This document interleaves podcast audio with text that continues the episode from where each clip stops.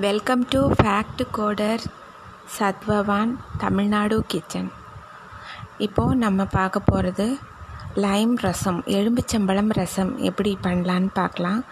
இது ரொம்ப ஈஸியாக இருக்கும் பிகினர்ஸுக்கு ஃபஸ்ட்டு லைமுக்கு வந்து ஒரு பாத்திரம் முக்கால்வாசி பொதுவாக ஒன்று சொல்லுவாங்க. ஈய பாத்திரம்னு ஒன்று இருக்குது. பாத்திரத்தில். எத்தனையோ பாத்திரங்கள் இருக்குது இல்லையா? ஸ்டெயின்லெஸ் ஸ்டீல் பாத்திரம் பித்தளை பாத்திரம் நான்ஸ்டிக்கு காப்பர் பாட்டம் பாத்திரம் இப்படி நிறைய இருக்குது ஆனால் ஈய பாத்திரம்னு ஒன்று இருக்கும். அது அந்த காலத்தில் சொல்லுவாங்க அந்த ஈய பாத்திரத்தில் ரசம் வைக்கணும். அப்போ டேஸ்ட் ரொம்ப நல்லாயிருக்கும் அப்படின்னு சொல்லுவாங்க. இப்போ ஆனால் எல்லோரும் எதில் வைக்கிறோமோ அதிலே வச்சுக்கிறோம். பட் ஈய பாத்திரத்தில் வச்சா டேஸ்ட் ரொம்ப நல்லாயிருக்கும் ரசத்துக்கும்பாங்க. அப்புறம் ரசத்துக்கு வந்து ஃபஸ்ட்டு ஒரு பாத்திரத்தில் நல்லா தேவையான ஜலம் வச்சு எடுத்துக்கோங்க நீங்கள் அதில். உங்களுக்கு வந்து நிறையா ர ரசம் வேணும் அப்படின்னா ஒரு ரெண்டு கிளாஸ் ஃபுல்லாகவே ரஸ் தண்ணி ஊற்றிக்கோங்க தண்ணி ஊற்றிட்டு அதில் வந்து நல்லா இஞ்சி இருக்கு இல்லைங்களா?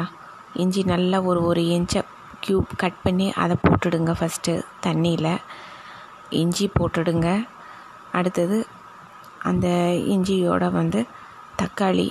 அதை நல்லா ஒரு ரெண்டு தக்காளியை நல்லா மசிச்சு விட்ருங்க அதில்.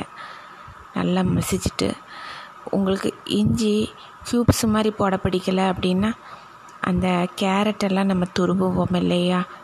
அதுலேயே கூட நீங்கள் துருவி போட்டுக்கலாம் அந்த ஒரு ஒரு இன்ச்சை அது நல்லா இன்னும் கொஞ்சம் சாறு நல்லா இறங்கும். அது துருவி போட்டுக்கோங்க நீங்கள் அதையே. இஞ்சி தக்காளி இதெல்லாம் ஒன்றா போட்டுட்டு அடுத்தது நம்ம அந்த ரசப்பொடின்னு உங்களுக்கு இருந்ததுன்னா ரசப்பொடி யூஸ் பண்ணிக்கோங்க. இல்லை ரசப்பொடி இல்லை அப்படின்னு சொன்னால் சும்மா சீரகம் மிளகு இது ரெண்டுமே வந்து ஒரு ஒரு ஸ்பூன் சீரகம் அரை ஸ்பூன் மிளகு போட்டு நல்லா நுணுக்கிக்கிங்க. நுணுக்கிட்டு அதை போட்டுடுங்க. அப்புறம் இதெல்லாம் பண்ணி முடிச்சுட்டு இதெல்லாம் வந்து கொதிக்கட்டும். அந்த டைம் வந்து நீங்கள் நல்லா ஒரு இதுக்கு ஒரு தாளிப்பு கொடுக்கணும். கொஞ்சம் நெய் விட்டுக்கோங்க. நெய் விட்டுட்டு அதில் வந்து கடுகு உளுத்தப்பருப்பு.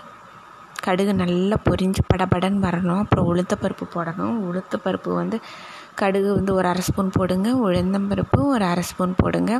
அதுக்கப்புறம் வெந்தயம் அது ஒரு அரை ஸ்பூன் போட்டுருங்க. போட்டுட்டு நல்லா அதாவது கருகக்கூடாது லைட் ப்ரௌன் கலரில் இருக்கணும். அதில் மேட அதோடையே வந்து அந்த வரமிளகாய் ரெட் சில்லிஸ் இருக்கு இல்லையா அது ஒரு ரெண்டு கிள்ளி போடுங்க அதில். கிள்ளி போட்டுட்டு பச்சை மிளகா ஒரு பச்சை மிளகாயை சும்மா தட்டி இந்த எண்ணெயோடு போட்டுடுங்க. எண்ணெயோடு தட்டி போட்டுட்டு இது அப்படியே வந்து அந்த இஞ்சி தக்காளி எல்லாம் கொதிக்குது இல்லையா அந்த தண்ணியில் இதை கொட்டிடுங்க. அப்புறம் பெருங்காயம் பொடி போட்டுருங்க அதில் அந்த எண்ணெயிலேயே. வாசமாக இருக்கும். நல்லா ஒரு கால் டீஸ்பூன் பெருங்காயம் போட்டுருங்க. அதையும் போட்டுட்டு இது தண்ணி கொதிச்சிட்ருக்கட்டும். இப்போ வந்து நீங்கள் பருப்பு வேக வச்சு வச்சிரு வச்சிருந்து வச்சுருப்பீங்கன்னு நினைக்கிறேன். கண்டிப்பாக இதுக்கு இஞ்சி எலும்பு இஞ்சி இஞ்சி எலும்பு சம்பளம் போட்டு ரசம் வைக்கிறோம்னாலே வந்து பருப்பு தண்ணி கண்டிப்பாக விடணும். இப்போ பருப்பு தண்ணி வச்சுருந்தீங்கன்னா அந்த பருப்பு தண்ணி ஒரு ஒரு கிளாஸ் எடுத்து இதில் ஊற்றுங்க கடைசியில் தான் ஊற்றணும் இது. இதை ஊற்றிட்டு அதுக்கப்புறமா இது எல்லாம் கொஞ்சம் ஒரு கொதி வந்ததுக்கப்புறம் நிறுத்திடுங்க. நிறுத்திட்டு அதில் வந்து இந்த எலும்பு சம்பளம். அந்த ஒரு எலும்பு சம்பளத்தை வந்து நல்லா ஒரு அரை எலும்பு சம்பளம் எடுத்து பொழிஞ்சிடுங்க நல்லா. கொட்டை இல்லாமல் எடுத்து புழிஞ்சு இதில் விட்டுடுங்க. எலும்புச்சம்பளம் போட்டதுக்கப்புறம் கொதிக்க விட்டுறக்கூடாது. கசந்துரும் பொதுவாகவே அதனால தான் நம்ம லைம் ரைஸில் கடைசியாக விடுவோம். இதுலேயுமே கடைசியாக விடணும் எலுமிச்சம்பழம் கொதிச்சிச்சின்னா கசப்பு டேஸ்ட் கொடுத்துட்டுவோம் இப்போ சாம்பார் மற்ற மாதிரி இந்த மாதிரி இருக்குது புளி சேர்க்காமல் லைம் சேர்க்குறோம் அப்படின்னா எல்லா ப்ரிப்பரேஷன் முடிச்சுட்டு கடைசியில் லைம் ஜூஸ் விட்டுருங்க. கொதிக்க விட்டுறக்கூடாதுண்ணா ஆனால் அதுக்கப்புறம். கசந்த டேஸ்ட் கிடச்சிடும் சாம்பாருக்கு. அதுதான் எலுமிச்சம்பழத்தோட ஸ்பெஷாலிட்டியே இப்போ இதை போட்டாச்சு. இப்போ இந்த ரசமும் ஆகிடும் இதுதான் எலும்பு இது எலும்புச்சம்பழம் இஞ்சி புளி ரசம் உப்பு தேவையான அளவுக்கு போட்டுக்கோங்க. இதுக்கு அப்புறம் கடைசியில் ஒரு சின்ன ஒரு துண்டு வெல்லம்.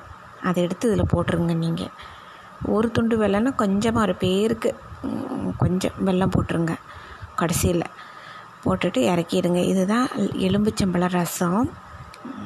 இது கண்டிப்பாக இதுக்கு தேவையானது வந்து பருப்பு தண்ணி கண்டிப்பாக தேவைப்படும் இதுக்கு இது ட்ரை பண்ணி பாருங்கள் நல்லா தான் இருக்கும் புளி இல்லாமல் ஒரு நாள் செய்யலாம் அப்படின்னா இப்படி கூட செஞ்சு பார்க்கலாம். நல்லது ஹெல்த்துக்கும் தேங்க்யூ ஸோ மச் இது மாதிரி வேறு ஒரு நல்ல ரெசிபியோடு வர்றேன். உங்கள் கூட ஷேர் பண்ணிக்கிறதுக்கு. தேங்க்யூ